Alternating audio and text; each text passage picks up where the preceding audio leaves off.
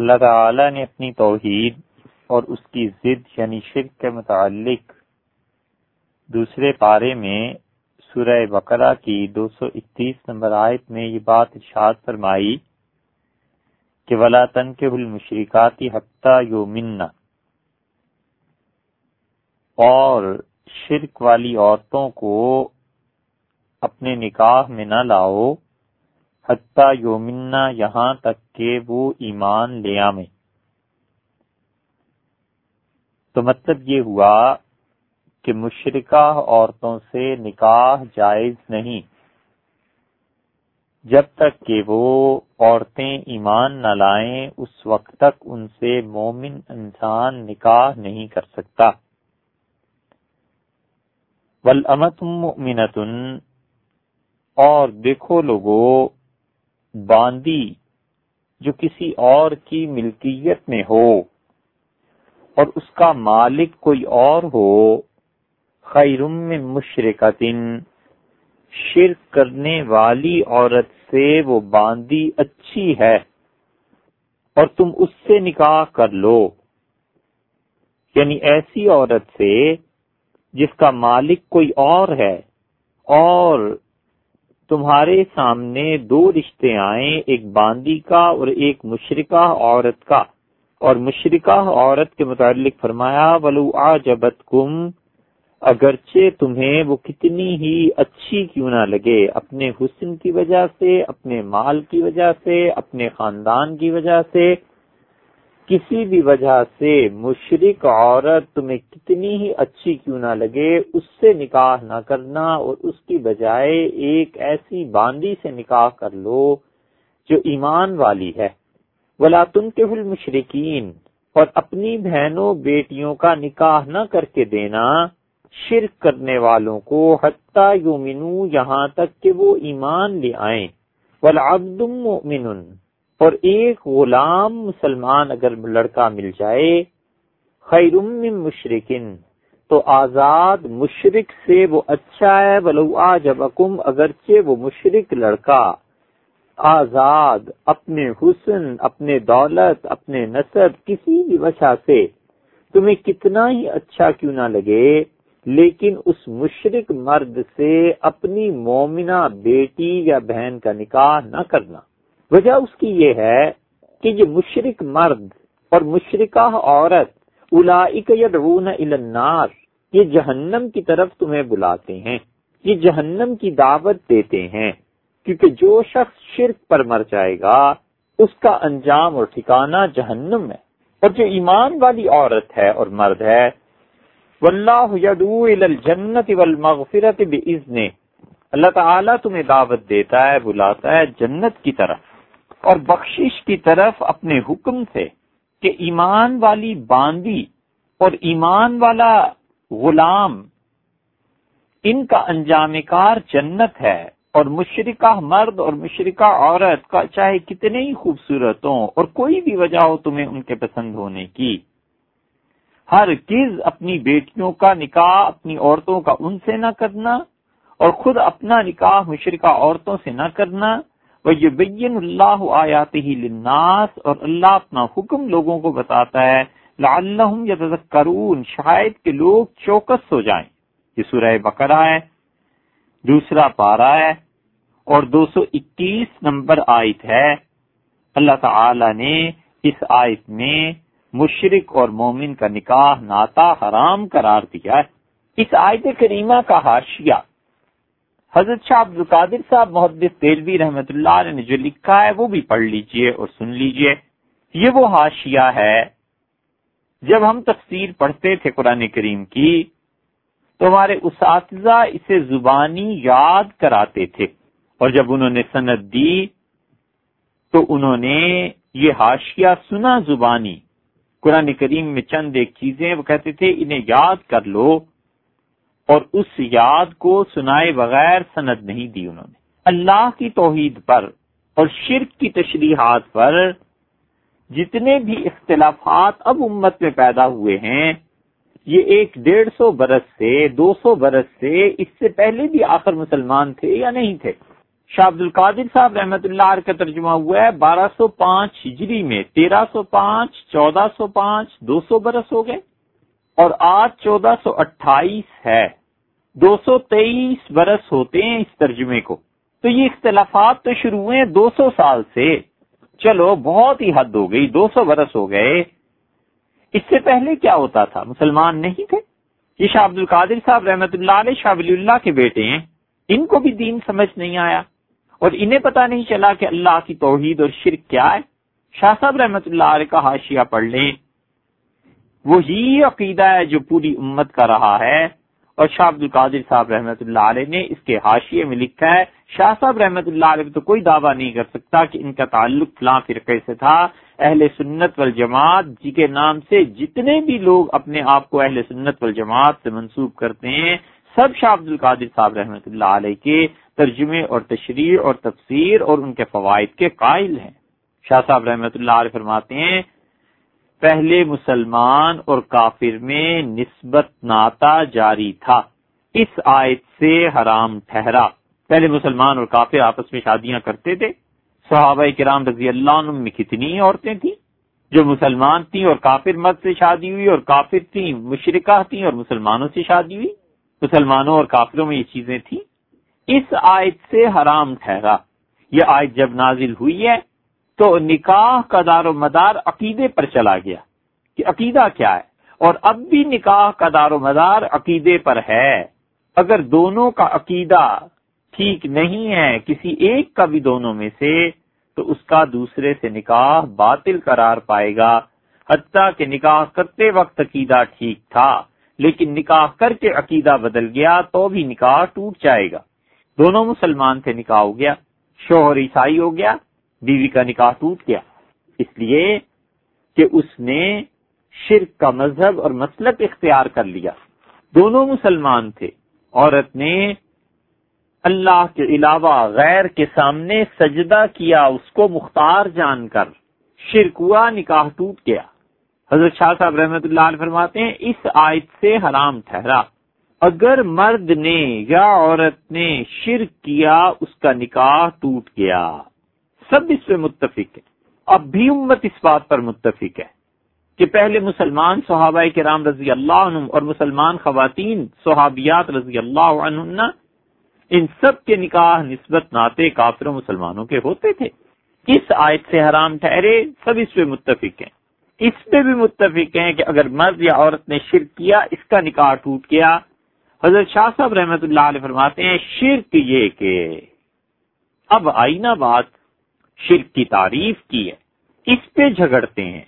ہم کہتے ہیں، اہل سنت والجماعت سے جھگڑے کی کوئی صورت ہے ہی نہیں۔ سب چیزوں کو چھوڑ دو ان فرقوں کو، دو سو سال پہ پیچھے چلے جاؤ اور دو سو سال پیچھے جا کر پھر چلتے جاؤ۔ بارہ سو برس تک، کم سے کم گیارہ سو برس تک امت کا جو عقیدہ رہا ہے، بس وہی عقیدہ صحیح ہے۔ حضرت نے لکھا ہے، شرک یہ شرک کی تعریف سنیے۔ شرک یہ کہ اللہ کی صرف کسی اور میں جانے۔ یہ اس سے گزشتہ نشست میں عرض کیا تھا کہ اللہ تعالی کی صفات کے بارے میں ٹھوکر لگتی ہے۔ اللہ کو ذات میں کفار مکہ بھی ایک مانتے تھے۔ جہاں بات آتی تھی اللہ کی صفات کی، وہاں خدا کے ساتھ شرک کرتے تھے۔ شرک یہ کہ اللہ کی صفت میں، شرک یہ کہ اللہ کی صفت کسی اور میں جانے۔ یعنی جو صفت مبارکہ اللہ کی ہے، اس مومن مرد کا عقیدہ یہ ہو گیا کہ کسی غیر میں ہے تو شرک کر دیا، مشرک ہو گیا۔ عورت ٹھیک ٹھاک تھی۔ اور اس نے اللہ کی صفات میں سے کسی صفت کو کسی اور میں جانا، اس نے شرک کر دیا۔ حضرت لکھتے ہیں، آپ لیجیے شاہ عبد القادر صاحب رحمۃ اللہ علیہ کا ترجمہ۔ اس مقام کو کھول کر دیکھ لیں۔ دوسرا پارا دوسری صورت سورہ بقرہ۔ اور آیت نمبر دو سو اکیس، اس کو جب آپ پڑھیں گے تو آپ کو خود پتا چل جائے گا حضرت نے کیا لکھا ہے۔ ایک ایک لفظ یہ حضرت ہی کا رحمت اللہ علیہ۔ فرماتے ہیں، پہلے مسلمان اور کافر میں نسبت ناتا جاری تھا، اس آیت سے حرام ٹھہرا۔ اگر مرد نے یا عورت نے شرک کیا، اس کا نکاح ٹوٹ گیا۔ شرک یہ کہ اللہ کی صفت کسی اور میں جانے۔ مثلا، کسی کو سمجھے۔ کہ اس کو ہر بات معلوم ہے۔ دیکھا آپ نے؟ ہر بات کا معلوم ہونا یہ اللہ کی صفات میں سے ہے۔ اب اللہ کی یہ صفت کسی کے متعلق بھی سمجھتا ہے کہ اس میں یہ صفت پائی جاتی ہے، یہ ہے شرک۔ اللہ کی صفات میں شرک ہوتا ہے اور اللہ کی صفات میں سے بھی دو صفتیں ایسی ہیں خدا بند کریم کی جن میں سب سے زیادہ شرک ہوتا ہے۔ ایک اللہ کی صفت علم میں اور ایک اللہ کی صفت قدرت میں۔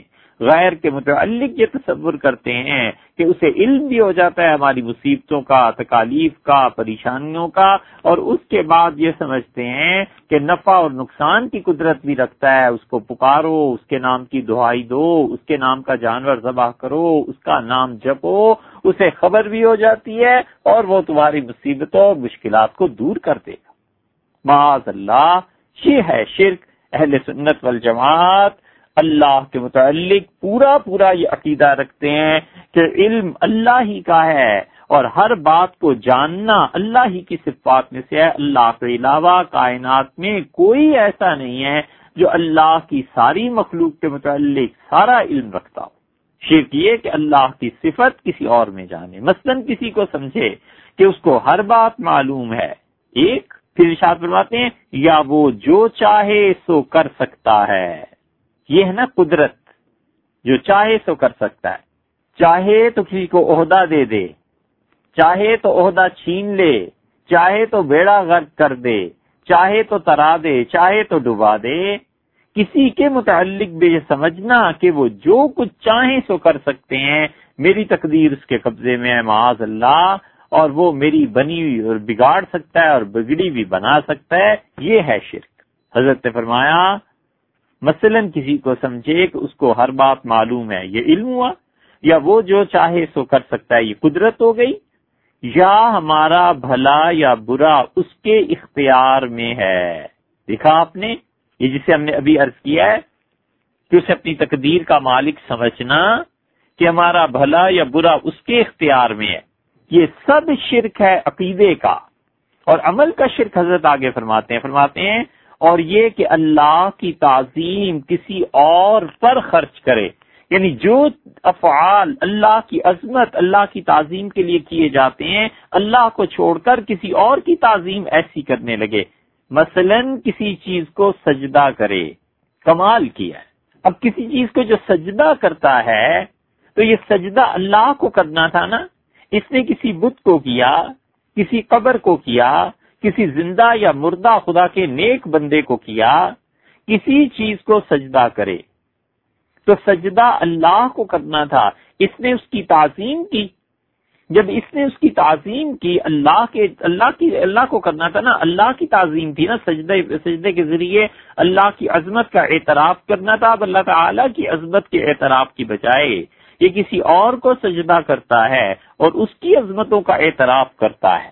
تو اللہ کی تعظیم اس نے غیر کو دے دی۔ اللہ کی تعظیم حضرت شاہ صاحب رحمت اللہ علیہ کے بقول کسی اور پر خرچ کرے، مثلا کسی چیز کو سجدہ کرے ایک اور اس سے حاجت طلب کرے۔ اس سے حاجت طلب کرے، یہ عملی طور پہ ہو گیا نا۔ اس سے کہے کہ میرا یہ نفع کر دیں، میرا یہ نقصان ہو رہا ہے، آپ ایسے کر دیں۔ یہ چیز ہو جائے، یہ چیز ہو جائے۔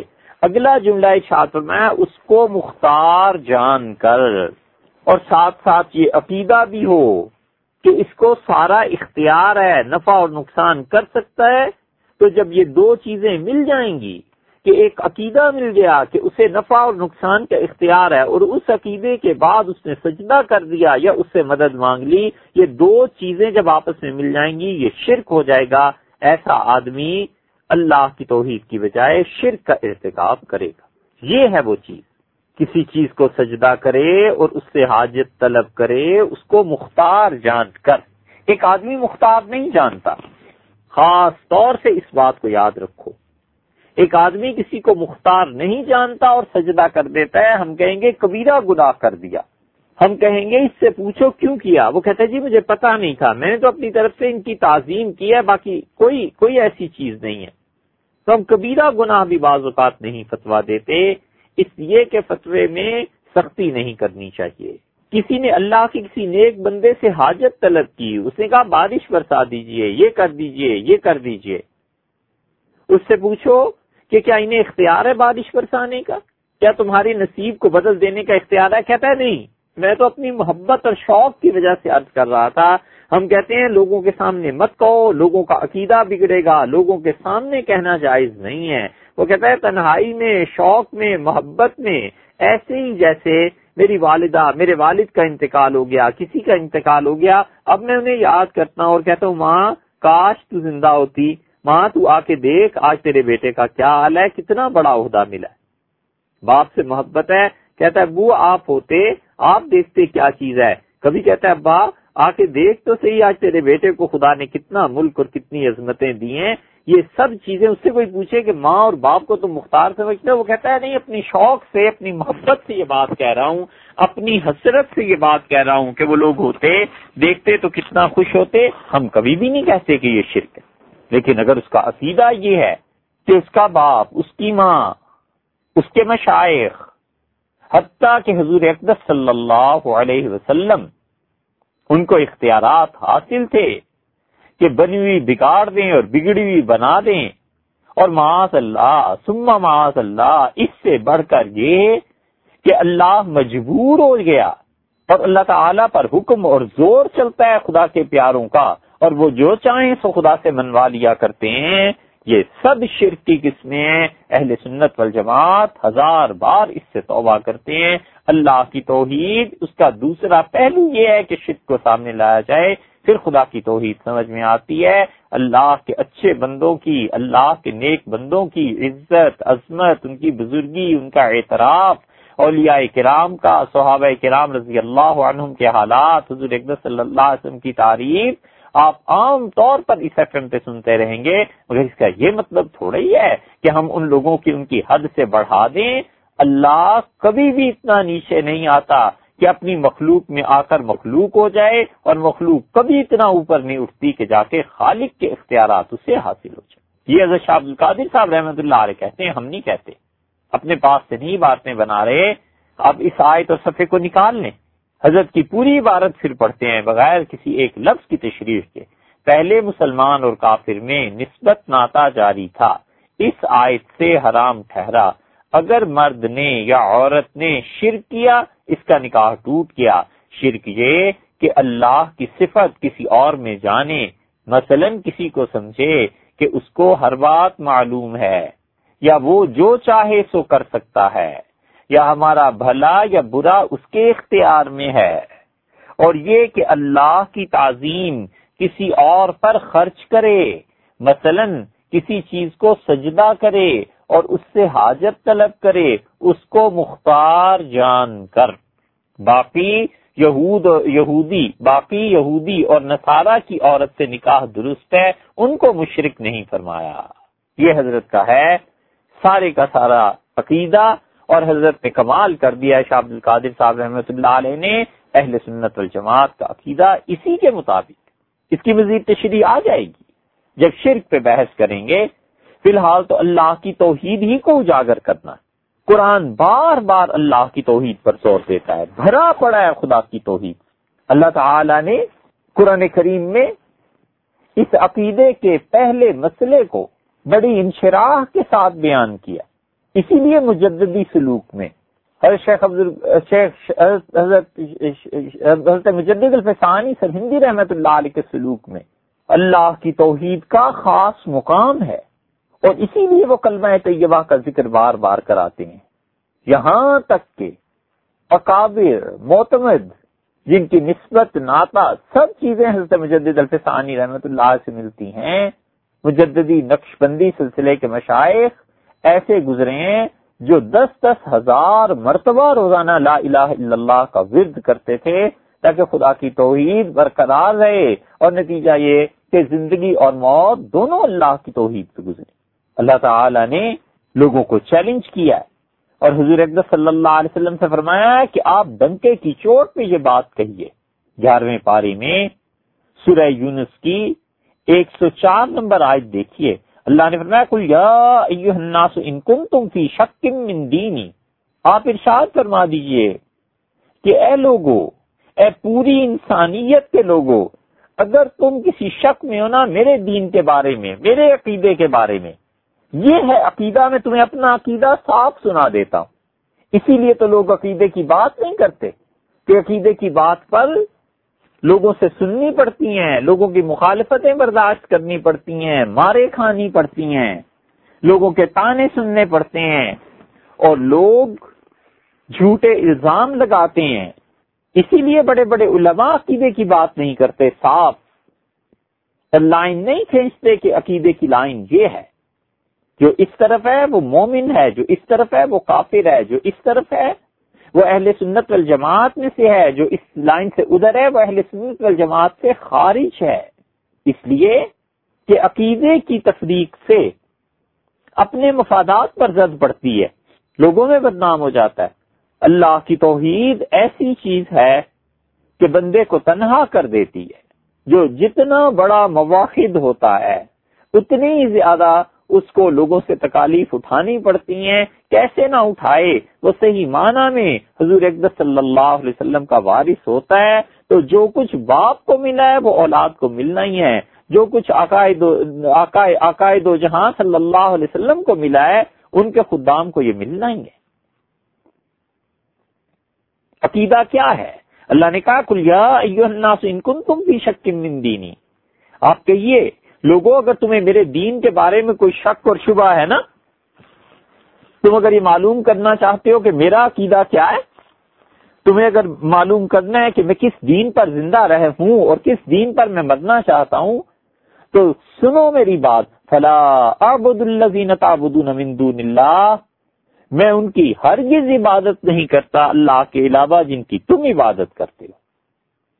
صاف لفظوں میں میرا عقیدہ یہ ہے کہ میں ان کو رب نہیں مانتا جن کو تم مانتے ہو۔ میں ان کی خدائی کا قائل نہیں ہوں جن کے سامنے تم عبادت کے مراسم بجا لاتے ہو۔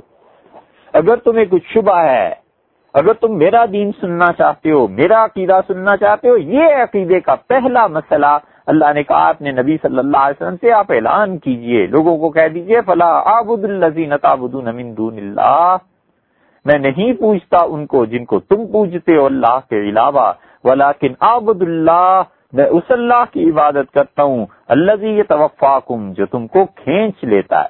کھینچ لیتا ہے؟ یعنی موت دیتا ہے۔ ایسی زبردست اللہ نے صرف بیان کی ہے، جس کو سب سمجھتے ہیں، کافر بھی سمجھتا ہے، مسلمان بھی سمجھتا ہے۔ موت اللہ ہی دیتا ہے، اللہ ہی کی طرف سے آتی ہے۔ اللہ نے کہا میں آپ کہیے میں اس کی عبادت کرتا ہوں جو تم کو موت دیتا ہے۔ اس واسطے یہ بتا دیا کہ آخر پر سب اس کے پاس پہنچ جائیں گے۔ تو بس ایک اللہ ہے، اسی کی طرف جانا ہے۔ احمد ہے جو شرک کرتا ہے۔ جو مارنا اس نے اور زندگی اس نے دی ہے، کیوں کسی سے دبکے رہے؟ ولاکن ولاکن آبد اللہ لذیذ میں پوچھتا ہوں اللہ کو جو تم کو کھینچ لیتا ہے۔ وہ امیر تو ان اکون من المومنین، اور اللہ نے مجھے حکم دیا ہے کہ میں ایمان والوں میں سے ہو کے رہوں۔ تمہیں میرے دین کے بارے میں شبہ ہے؟ سنو، اللہ نے مجھے روک دیا ہے۔ اس نے مجھے کہا ہے کہ میں تمہیں بتاؤں پہلی بات کہ میں ہرگز ان کی عبادت نہیں کرتا جن کی تم عبادت کرتے ہو، بلکہ دوسری بات یہ کہ میں عبادت کرتا ہوں، اس کی جو تمہیں بھی موت دینے والا ہے۔ اور تیسری بات یہ ہے کہ اس نے مجھے حکم دیا ہے کہ میں ایمان والوں میں ہوں۔ اور چوتھی بات وجہ کا لدین حنیفہ اور یہ کہ اپنا چہرہ مبارک پھیر لیجیے، اس طرف کو اپنے دین پر حنیفہ یکسو ہو جائیے۔ بلا من المشرقین اور اے سننے والے، ہرگز ہرگز شرک نہ کرنا، یہ پانچویں بات حضرت ابراہیم علیہ السلاۃ والسلام کا دین اللہ نے کہا، آپ اپنے آپ کو کہیے کہ میں اس دین حنیف پر قائم ہوں جو ابراہیم علیہ السلام کا دین تھا۔ اور یہ ان کے سامنے رسول اللہ صلی اللہ علیہ وسلم نے کہا اور کہنا تھا، جو اپنے آپ کو ایک طرف دین ابراہیمی کا واحد وارث سمجھتے تھے، ابو جہل بھی اور ابو لہب بھی اور شہبہ بھی اور اس کے بھتیجے بھی اور بھانجے بھی، یہ سب کے سب شرک بھی کرتے جاتے تھے۔ اور پھر دعویٰ بھی یہی تھا کہ ہم ابراہیم علیہ السلاۃ والسلام کی اولاد اور انہی کے پیروکار ہیں۔ ایک طرف بتوں کی عبادت بھی جاری اور دوسری طرف دعویٰ یہ کہ ہم دین ابراہیمی علیہ السلاۃ والسلام پر قائم ہیں۔ بالکل ایسے جیسے عقیدہ بالکل اہل سنت والجماعت کے خلاف ایک سو اسی درجے کے ڈگری کے درجے، ڈگری اور درجے میں اور جب پوچھو ہم اہل سنت میں سے، ہم اہل سنت میں سے بھی تمہارا کیا تعلق ہے اہل سنت میں سے؟ سارے اعمال بعد میں، سب سے پہلے عقیدہ، اور عقیدے کا بھی سب سے پہلا مسئلہ اللہ کی توحید کا۔ تم بتاؤ خدا کی توحید کیا ہے، اور تم بتاؤ شرک کیا ہے۔ اللہ کے ساتھ اس کی تعظیم اور اس کی بندگی، کسی غیر کو دینا یہ کیا ہے؟ کفار مکہ سیدنا ابراہیم علیہ صلاۃ والسلام کے دین کے حقیقت مخالف۔ اور دعویٰ یہ کہ ہم دین ابراہیمی پہ ہیں۔ اللہ نے کہا، اب خم تھونک کر کے یہ وہ نقم وجہ الدین حنیفہ اللہ نے مجھے کہا ہے کہ میں اپنے چہرے مبارک کو سیدھا کروں اللہ کی طرف، بالکل یکسو ہو کے۔ من المشرقین اور دیکھو ہر گل شرک کرنے والوں میں سے نہیں ہونا۔ چھٹی بات تم میرے عقیدے کے بارے میں پوچھتے ہو؟ بلا من دون اللہ والا کا بلا مت پکارو اللہ کے علاوہ کسی ایسے کو جو نہ بھلا کرے تمہارا، نہ تمہارا برا کر سکے۔ فَإِن فَعَلْتَ فَإِنَّكَ إِذًا مِّنَ الظَّالِمِينَ۔ اور اگر فرض کر لو کبھی تم نے شرک کیا، تو یاد رکھو سخت گناہ گاروں میں سے ہو جاؤ گے۔ شرک کیوں کرنا ہے؟ کوئی تمہارے نفع اور نقصان پہ قدرت رکھتا ہے؟ فلا کا شفا لہو اللہ اور کوئی تجھ کو تکلیف دینا چاہے، کوئی مصیبت میں پھنسانا چاہے، کوئی بھی برائی کرنا چاہے، کوئی اس مصیبت کو دور کرنے والا نہیں، کوئی اس برائی کو ہٹانے والا نہیں، کوئی تیری مدد کرنے والا نہیں اللہ مگر وہی ہے، مگر ایک ہی ہے جو مصیبتوں کو ٹال دیتا ہے۔ جو شدائد کو دور کر دیتا ہے، جو تکالیف کو پھیر دیتا ہے فلا کا شفا کا بے خیر اور اگر وہ چاہے تو اس سے کچھ اچھائی کرنا، فلا راد تو کوئی نہیں ہے جو اس کے فضل کو ہٹا سکے، کوئی نہیں ہے جو اس کی مہربانی کو، اس کی مہر کو تجھ سے دور کر سکے۔ نفع اور نقصان میرے علاوہ کسی اور کے قبضے میں جانتے ہیں؟ یاد رکھو، اگر ہم چاہیں کہ نفع دیں، کوئی نقصان پہنچا نہیں سکتا، اور ہم چاہیں کہ نقصان دیں، کسی کا مجال ہے تمہارا نفع کر سکے یوسی وہ بہی میں شاہ اور اپنے بندوں کو جہاں چاہے پہنچا دیتا ہے۔ جس پر چاہے فضل فرما دے۔ دن بدن ترقی دیتا چلا جائے۔ بیٹوں سے نوازے، اولاد سے نوازے، عزت سے نوازے، علم سے نوازے تکوا دے، ایمان دے، جس کو چاہے دیتا رہے۔ اور جس کو چاہے اس سے چھیننا شروع کر دے۔ کون ہے جو اس کو کچھ کہہ سکتا ہے؟ وہ الغفور الرحیم۔ اور وہ اللہ بخشنے والا ہے، مہربان ہے۔ میرا عقیدہ تو یہ ہے۔ تم میرے عقیدے کا پوچھتے ہو؟ میں اللہ کی اس توحید کا قائل ہوں کہ اللہ کے علاوہ اس کائنات میں نفع اور نقصان کسی کے قبضے میں نہیں ہے، بس اللہ ہی ہے جو اپنے بندوں کو نفع دیتا ہے اور صرف اور صرف اللہ ہی ہے جس کی طرف سے اپنے بندوں پہ مصیبتیں بھیجی جاتی ہیں۔ وہ مصیبت بھیجنا چاہے، کوئی سے روک نہیں سکتا۔ وہ مہربانی فرمائے، فضل فرمائے، کرم فرمائے، احسان کرے اپنے غلاموں پہ، اپنے بندوں پہ۔ کوئی ایسا نہیں ہے جو اس کو احسان سے روک سکے۔ روکنا تو درکنار ایسا بھی نہیں ہے جو اس کے حکم پر نظر ثانی کر سکے، معاذ اللہ۔ یہ ہے عقیدہ۔ اور یہی میرا عقیدہ۔ ہے اللہ مجھے اسی عقیدے پہ قائم رکھے۔ اور خدا اپنی توحید کی اسی گواہی پر میری اپنے وقت پہ موت کرے۔ اور اللہ مجھے اسی عقیدے کے ساتھ اپنے سامنے حاضری کی توفیق دے۔ اپنی رضا اور اپنی خوشی کے ساتھ یہ اللہ کی توحید ہے، جو اس کی کتاب سے ثابت ہے اور اس کتاب کو رسول اللہ صلی اللہ علیہ وسلم پر جبیل امین لے کے آئے تھے اور اللہ نے یہی عقیدہ بھیجا ہے۔ بس جو کچھ اس میں ہے، ہمارا وہی عقیدہ۔ اللہ تعالی نے مثال دی ہے، اسی عقیدے کی۔ اور کہتا ہے لہو دعوت الحق۔ لوگوں اسی کی پکار سچی ہے۔ لوگوں اسی کے سامنے ہاتھ پھیلانا روا ہے۔ لوگوں اپنا نفع حاصل کرنے اور نقصان کو سمیٹنے، نبیڑنے کے لیے اسی سے دعا۔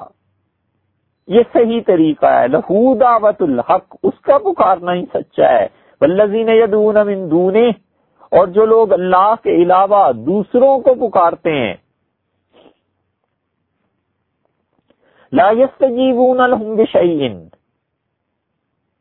جن معبودوں کو وہ پکارتے ہیں، وہ نہیں پہنچتے ان کے کام پر بشئی ذرہ برابر بھی۔ نہ ذرہ برابر وہ انہیں نفع دے سکتے ہیں، نہ ذرہ برابر ان کے نقصان کو دور کر سکتے ہیں۔ یہ ہولی، دیوال یہ جو جو چیزیں منائی جاتی ہیں یہ ہولی اور دیوالی یہ سارے شرک کے مظاہر ہیں۔ لکشمی کے متعلق یہ تصور کرنا اور یہ منانا کہ بنواس جو تھا وہ چودہ برس کے بعد آئے تھے۔ اور پھر لکشمی دیوی کی پرستی سے مال میں برکت ہوتی ہے۔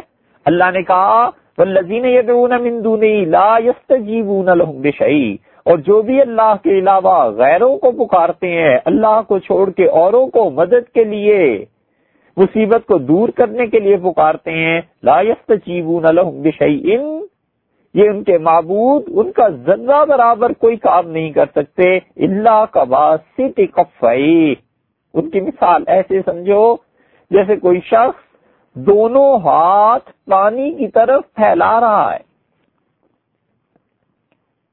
دونوں ہاتھ پیاسا آدمی ہے اور دونوں ہاتھ اس نے پانی کی طرف پھیلا دیے۔ لیبلو کا فا ہو تاکہ یہ پانی اس کے منہ تک آ پہنچے۔ یہ پانی کی طرف دونوں ہاتھ پھیلا کے کیا کرتا ہے؟ کہتا ہے، آ پانی، آ آ پانی، آ یعنی مطلب یہ کہ میری پیاس بجھ جائے۔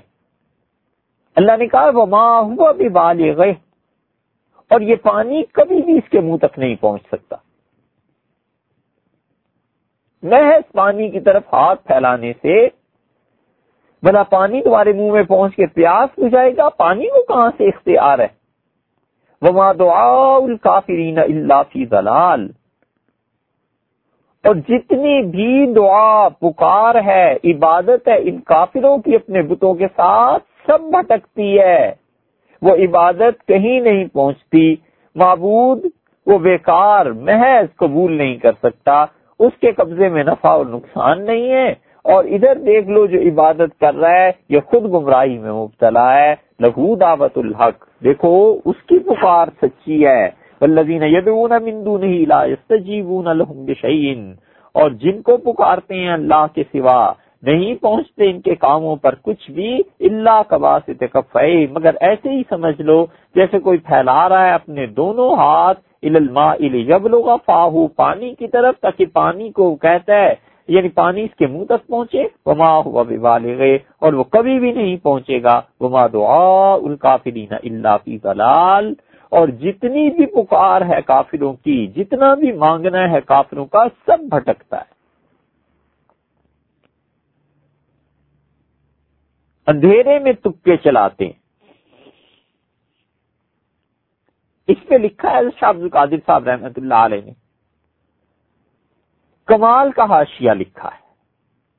کاش شاہ صاحب رحمت اللہ علیہ لکھ جاتے کہ وہ کس لفظ کا کیا ترجمہ کس وجہ سے کر رہے ہیں۔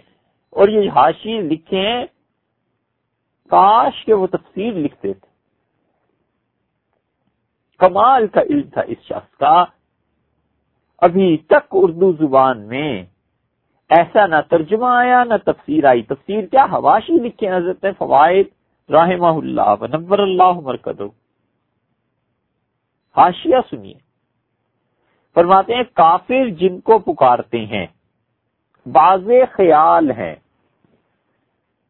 نمبر ایک، کافر جن کو پکارتے ہیں باز خیال ہیں۔ کافر آدمی ہے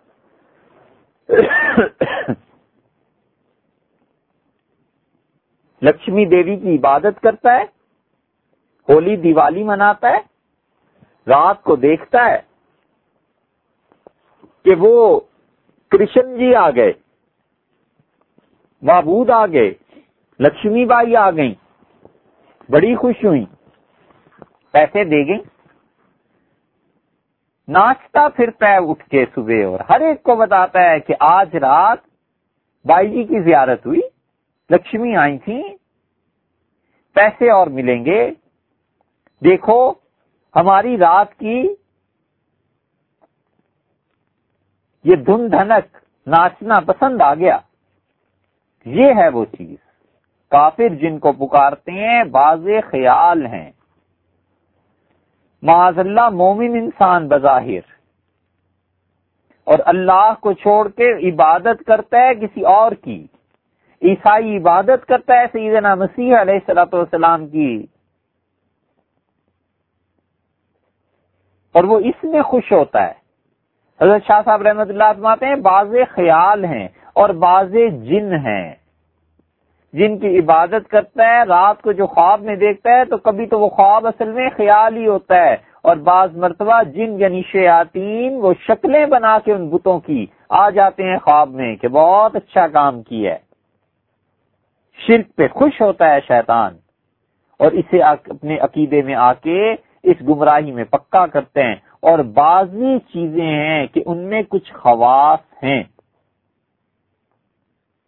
یہ ہے بات۔ بعض چیزوں میں خاصیتیں ہوتی ہیں، لیکن اپنے خواص کے مالک نہیں۔ لیکن ان چیزوں کے خود اپنے قبضے میں ان کی خاصیت نہیں ہے۔ پھر کیا حاصل ان کا پکارنا؟ پھر ان کو کیوں پکارتا ہے؟ جیسے آگ یا پانی، جتنے بھی آگ کی عبادت کرتے ہیں نا، یہ سمجھتے ہیں کہ آگ انہیں بہت کچھ دیتی ہے۔ ایران میں عبادت کرتے تھے آگ کی۔ اور ان کا عقیدہ یہ تھا کہ جب سورج برج حمل میں آتا ہے، تو آگ کے الاؤ جلاتے تھے اور پھر پھلانگتے تھے اس پہ۔ اور پڑھتے تھے کہ سرخی منس تو زردی تو ازمن۔ اب جو بہار کا موسم آئے گا مارچ کے بعد، اس میں جو میرے چہرے پہ سرخی آئے گی، ایرانیوں کو دیکھیں نا آپ، گورے چٹے ہوتے ہیں۔ یہ سب اے آگ تیری وجہ سے ہے اور میری سردی جو ہے یہ تجھ میں جائے گی، تو اس سردی کو اپنے اندر لے لے گی اور تو ایسی ہے، میں تیری عبادت کرتا ہوں کہ تیری سرخی مجھ میں آ جائے گی۔ تمہیں اس پر مہربانی کرے گی، تو مجھے صحت دے دے گی۔ بھلا کوئی پوچھے کہ آگ میں اول تو یہ خاصیت ہے بھی کہ نہیں؟ اور ایک لمحے کے لیے فرض کرو، معاذ اللہ۔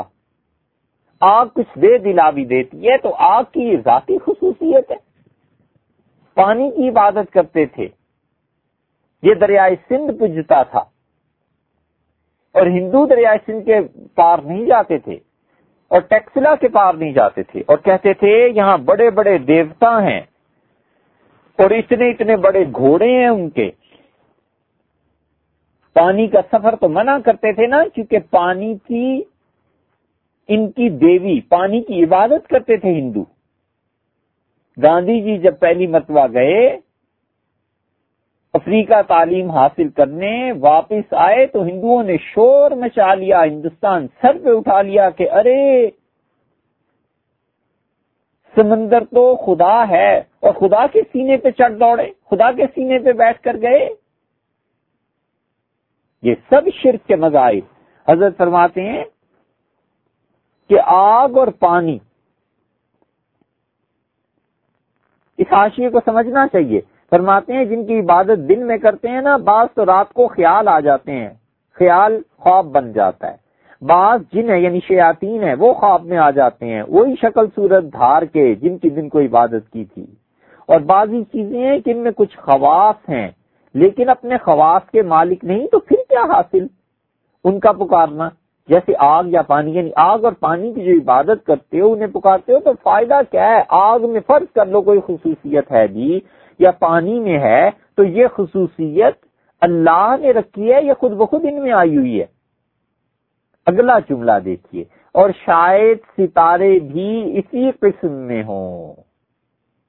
حضرت نے یقین سے نہیں لکھا فرمایا، ستارے بھی شاید اسی قسم میں ہوں۔ ستاروں کی تبدیلی سے حالات بدلتے ہیں۔ علم نجوم میں یہی ہے نا۔ حضرت کا کہنا یہ ہے کہ فرض کر لو، شاید یہ ستارے تبدیل ہوں تو حالات بھی تبدیل ہو جاتے ہوں، تو تم سوچو تو یہ ستاروں کی تبدیلی بھی اللہ کے قبضے میں ہے یا خود بخود یہ تمہارے معبود ہیں؟ جو جو جو تبدیل ہوتے ہیں تو قسمتیں تبدیل ہوتی ہیں۔ اس لیے ہمارے دور میں یہ ستاروں کی پرستش اور بھی بڑھ گئی ہے ماس اللہ بچوں کو دیکھو اسکولز میں، یونیورسٹیز میں۔ تمہارا سٹار کیا ہے؟ میرا سٹار یہ ہے۔ اس قسم کی باتیں۔ خدا نہ خواستہ، اللہ نہ کرے اگر اس پر اعتقاد ہو جائے اور عقیدہ ہو جائے تو یہ شرک کی قسموں میں سے ایک قسم ہے۔ بابر بادشاہ ہندوستان آیا تھا۔ اور بابر بادشاہ کو، ظہیر الدین بابر کو اللہ نے جو علوم عنایت فرمائے تھے، ان میں سے بابر بادشاہ علم نجوم بھی پڑھا ہوا تھا۔ لیکن علم کی حد تک کی پڑھا تھا۔ عقیدہ تو وہ تھا جو نقش بندیوں سے لے کر آیا تھا۔ امیر تیمور گورگانی کی اولاد تھا آخر۔ اور امیر تیمور خواجہ عبید اللہ احرار رحمت اللہ علیہ اور نقش بندیہ سلسلے کے مشائق ان کی تعلیمات کو جانتا تھا کہ اللہ کی توحید میں وہ کتنے سخت تھے۔ بالکل صاف عقیدے رکھتے تھے۔ اور جب بابر بادشاہ کا مقابلہ ہونے لگا ایک جگہ، ہندوؤں سے فوج میں ابتری پھیل گئی۔ دربار منعقد ہوا اور بابر نے کہا، بلاؤ، کیا مسئلہ ہے؟ سرداروں نے کہا کہ نجومی آیا ہے۔ اور اس نے کہا ہے کہ اگر یہ کل لڑائی ہوئی تو ترکوں کو، مسلمانوں کو شکست ہو جائے گی اور فریق مخالف غالب آ جائے گا، کل نہ لڑو۔ بابر بادشاہ نے بلا کے نجومی سے پوچھا، کہا، تم نے کہا کہا، میں نے کہا۔ انہوں نے کہا، کس بنیاد پہ کہتے اس کا حضور والا، فلاں ستارے کی چال یہ ہے، فلاں کی چال یہ ہے، اس طرح عروج ہے، اس طرح زوال ہے، آپ کی قسمت یہ ہے، آپ کا نصیب یہ ہے۔ اور اگر یہ ہوا تو جناب والا کی ذات کو بھی ڈر ہے کہ اس مارکے میں آپ بھی کام آ جائیں گے۔ اس نے کہا، تمہارا کون سا ستارہ ہے؟ اس نے کہا، یہ، اس نے کہا، اس کی کیا چال ہے؟ اس نے چالیں بتا دی بابر بادشاہ نے پوچھا کہ کتنا عرصہ تک تمہارا خیال ہے زندگی کا؟ اس نے کہا، حضور، ستارے تو یہ کہتے ہیں کہ پچاس ایک سال تو اور ہیں۔ نصف صدی پاس ہے اور بتیرے کام باقی ہیں۔ بابر بادشاہ نے اور لوگوں کو جمع کیا اور کہنے لگا کہ دیکھو، ایسے نصیب اور مقدر والا ہے نجومی کہ اس کے پچاس سال باقی ہیں۔ جب اچھی طرح لوگوں نے سن لیا اور خوش ہوئے اور تالیاں بجا دی بابر نے کہا، اس کا سر قلم کرو۔ تلوار نکلی اور اس کا سر قلم کر دیا۔ بابر نے کہا، جو اپنی قسمت اور نصیب کو نہیں جانتا، یہ میری شکست اور میری فتح کے بارے میں پیشن گوئیاں کرتا ہے۔ اگلے دن خم تھونک کے لڑے اور میدان بابر کے قبضے میں رہا۔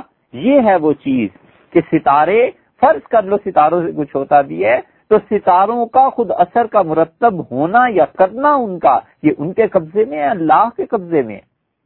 حضرت شاہ صاحب رحمت اللہ علیہ کہتے ہیں، کافر جن کو پکارتے ہیں باز خیال ہیں اور باز جن ہیں اور بازی چیزیں ہیں کہ ان میں کچھ خواص ہیں، لیکن اپنے خواص کے مالک نہیں۔ پھر کیا حاصل ان کا پکارنا؟ جیسے آگ یا پانی اور شاید ستارے بھی اسی قسم میں ہوں، یہ اس کی مثال فرمائی۔ یہ ہے اللہ کی خالص توحید۔ یہ ہے وہ توحید جس میں شرک کی کوئی آمیزش نہیں۔ اللہ تعالی نے تیرہویں پارے میں سورہ اراد میں یہ بیان کیا ہے۔ یہ جو آئے تو اس کی تشریح سنی ہے تیرہویں پارے میں تیرہویں سورت اراد ہے۔ اس کی آیت نمبر چودہ دیکھ لیجیے اور اس کے ساتھ حضرت شاہ صاحب رحمت اللہ علیہ کا حاشیہ دیکھ لیجیے۔ یہی الفاظ انشاءاللہ مل جائیں۔ گے اللہ تعالی نے پندرہویں پارے میں اپنی توحید کو بیان کیا۔ اور سورہ کہف میں اللہ نے فرمایا، اللہ تعالی نے کہا، المال والبنون کمال کی بات کی ہے، اللہ نے اپنی توحید کی بھی اور اس دنیا کی زندگی کی بھی۔ ارشاد ہوا، اس شہنشاہ عالم کا وزرب لہم مسل الحیات دنیا ان لوگوں کو بتاؤ، زندگی دنیا کی اس کی مثال ایسے ہے۔ کما ان انزل نہ جیسے ہم نے آسمان سے پانی کو نازل کیا۔ اوپر سے پانی برسا۔ فختلط بھی نبات الارض۔ اور زمین میں پہنچا۔ اور مٹی سے جب ملا، اس کا اختلاط ہوا، تو زمین کا سبزہ پیدا ہو گیا۔ پاسبا حشیمن بس وہ شام تک سبزہ رہا۔ اور اگلے دن کل کو دھوپ پڑی اور وہ سبزہ خشک ہو کر بالکل ریزا ریزا ہو گیا حشیمن چورا بن گیا تجروح الریاح۔ اور ہوا چلتی ہے اور ان تنکوں کو اٹھا کر کہیں سے کہیں لے جاتی ہے۔ جس طرح یہ تنکے بے وزن ہیں اور جس طرح ہوا چلنے پہ ان کا اعتبار نہیں، اور جس طرح یہ عارضی چیزیں ہیں رات سبزہ تھا، صبح ہوئی تو سارا سبزہ سوکھ کے چورا چورا ہو گیا۔ بس اسی طرح دنیا کی زندگی ہے۔ آج کچھ رنگ ہے، کل کچھ رنگ ہے۔ وکان اللہ کل شعیم مقتدرہ اور لوگوں اصل میں حقیقت میں قدرت اللہ ہی کی ہے، ہر چیز کے اوپر۔ جب چاہے تب جلا دے، جب تک چاہے سبزہ قائم رہے۔ المال والبنون۔ لوگوں، مال اور بیٹے، جس سے بڑا جی ریچتا ہے اور دل کو تمنا ہوتی ہے، پیسے بڑھ جائیں، بیٹے بڑھ جائیں اور بیٹے کام آئیں گے۔ بیٹیوں کی پیدائش پہ منہ چڑھاتا ہے اور سمجھتا ہے، بیٹے تمغے لگا دیں گے۔ اللہ نے کہا، زینت الحیات دنیا یہ رونق ہے دنیا کے جیتے جی۔ مر گئے تو پھر کون پوچھتا ہے؟ دیکھا عام طور پر یہی گیا ہے کہ بیٹوں کو کب باپ یاد رہتا ہے؟ بیٹیاں ہیں، دیر تک یاد رکھتی ہیں۔ اولاد کو دیکھ لو، ان کو بھی بتاتی ہیں، آپ کے نانا ایسے تھے، آپ کے ماموں ایسے تھے، باقی کون یاد کرتا ہے؟ المال والبنون زینت الحیات الدنیا، لوگوں، مال۔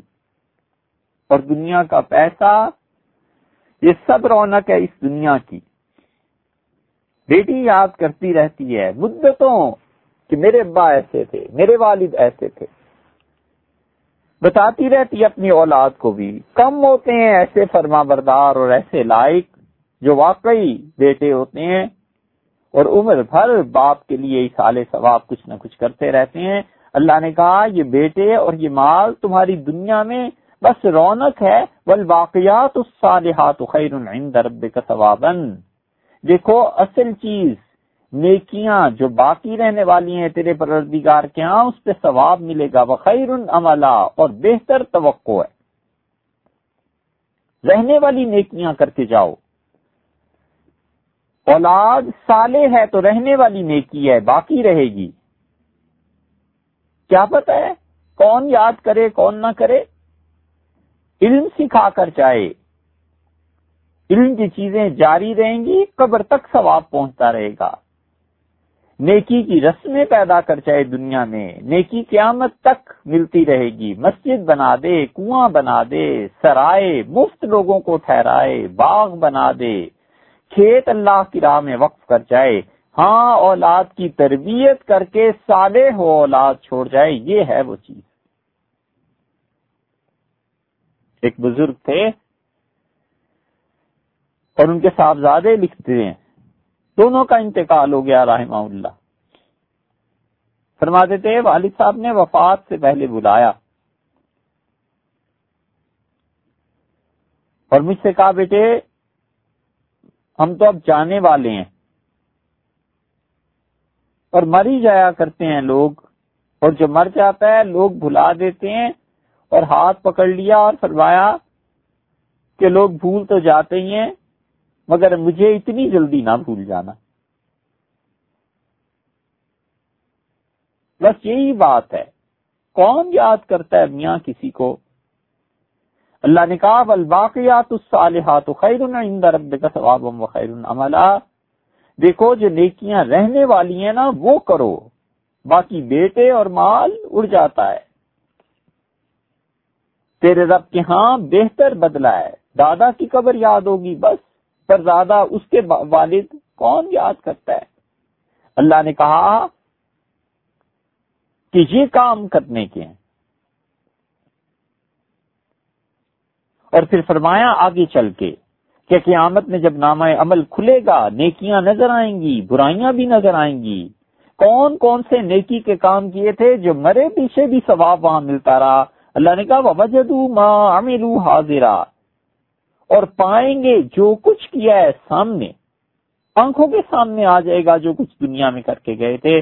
بلا یزلم ربو کا عہدہ اور تیرا پردگار کسی پر ظلم نہیں کرتا۔ حضرت شاہ عبد القادر صاحب رحمۃ اللہ علیہ کا حاشیہ اس پہ سنیے۔ یہ حضرت نے جو ترجمہ اور حواشی لکھے ہیں نا، یہ اساتذہ سے پڑھنے کے قابل ہے ایسے نہیں سمجھ میں آتی ہر چیز۔ ایسے تھوڑا ہی ہے کہ کمپیوٹر کھول کے بیٹھ جائے اور دین سیکھنے چل پڑے۔ اب بھی اساتذہ کے سینے سے جو نور اور ان کی زبان سے جو فیض آتا ہے، پھر دین کی سمجھ آتی ہے۔ اور جو علمی مشکلات ہیں، وہ تو چیز ہی الگ ہے۔ حضرت نے فرمایا اللہ تعالی نے کہا نا بلا یزم اور ربو کا عہدہ اور تیرا پروردگار کسی پر ظلم نہیں کرتا۔ حضرت فرماتے ہیں، رب جو کرے سو ظلم نہیں۔ سب اسی کا مال ہے۔ پر ظاہر میں جو ظلم نظر آوے، وہ بھی نہیں کرتا۔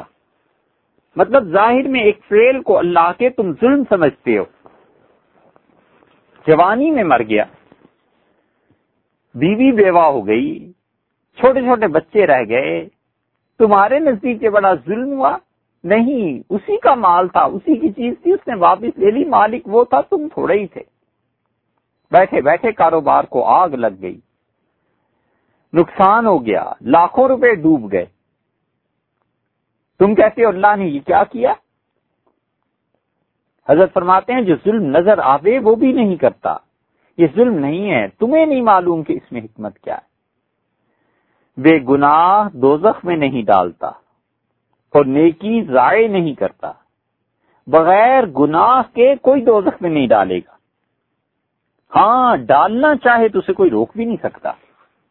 یہ عقیدے کی بات ہے کہ اللہ بغیر کسی کو کوئی گناہ بتائے جہنم میں پھینکنا چاہے تو کون ہے جو مالک کو روک سکے؟ کوئی نہیں روک سکتا۔ اور پھر کو جنت دینا چاہے اس کا ارادہ یہ ہو جائے تو کون ہے جو اس سے گئے اپنے ارادے پہ نظر ثانی کر لے، معاذ اللہ۔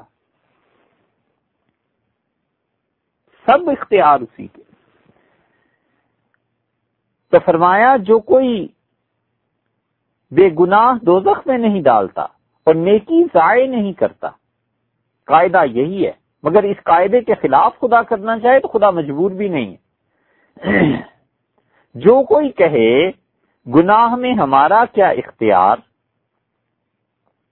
گناہ کرتا ہے، چوری کرتا ہے، ڈاکہ ڈالتا ہے، کہتا ہے جی میں نے اپنے سے تھوڑے ہی کی ہے حضرت فرماتے ہیں، سو بات نہیں۔ یعنی یہ بات درست نہیں ہے۔ اپنے دل سے پوچھ لے۔ اپنے دل کو ٹٹولے کہ یہ چوری جو کی ہے، یہ کیوں کی ہے؟ یہ گناہ جو کیا ہے، کیوں کیا ہے؟ تو کیا دل یہ کہے گا کہ اللہ نے کیا ہے؟ جب گناہ پر دوڑتا ہے، اپنے قصد سے دوڑتا ہے۔ یعنی گناہ جو کرتا ہے، اپنے ارادے اور اختیار سے کرتا ہے نا۔ اب اگلا سوال جو پیدا ہوتا ہے، حضرت نے وہ بھی فرمایا۔ اور جو کوئی کہے، قصد بھی اسی نے دیا۔ جب اس کو کہو کہ یہ جو چوری کی تھی، اپنے اختیار سے کی تھی یا مجبور تھے؟ کہتا ہے جی اختیار سے کی تھی، لیکن اختیار بھی تو میرا نہیں، اللہ کا ہے۔ حضرت فرمایا، سو قصد دونوں طرف لگ سکتا ہے۔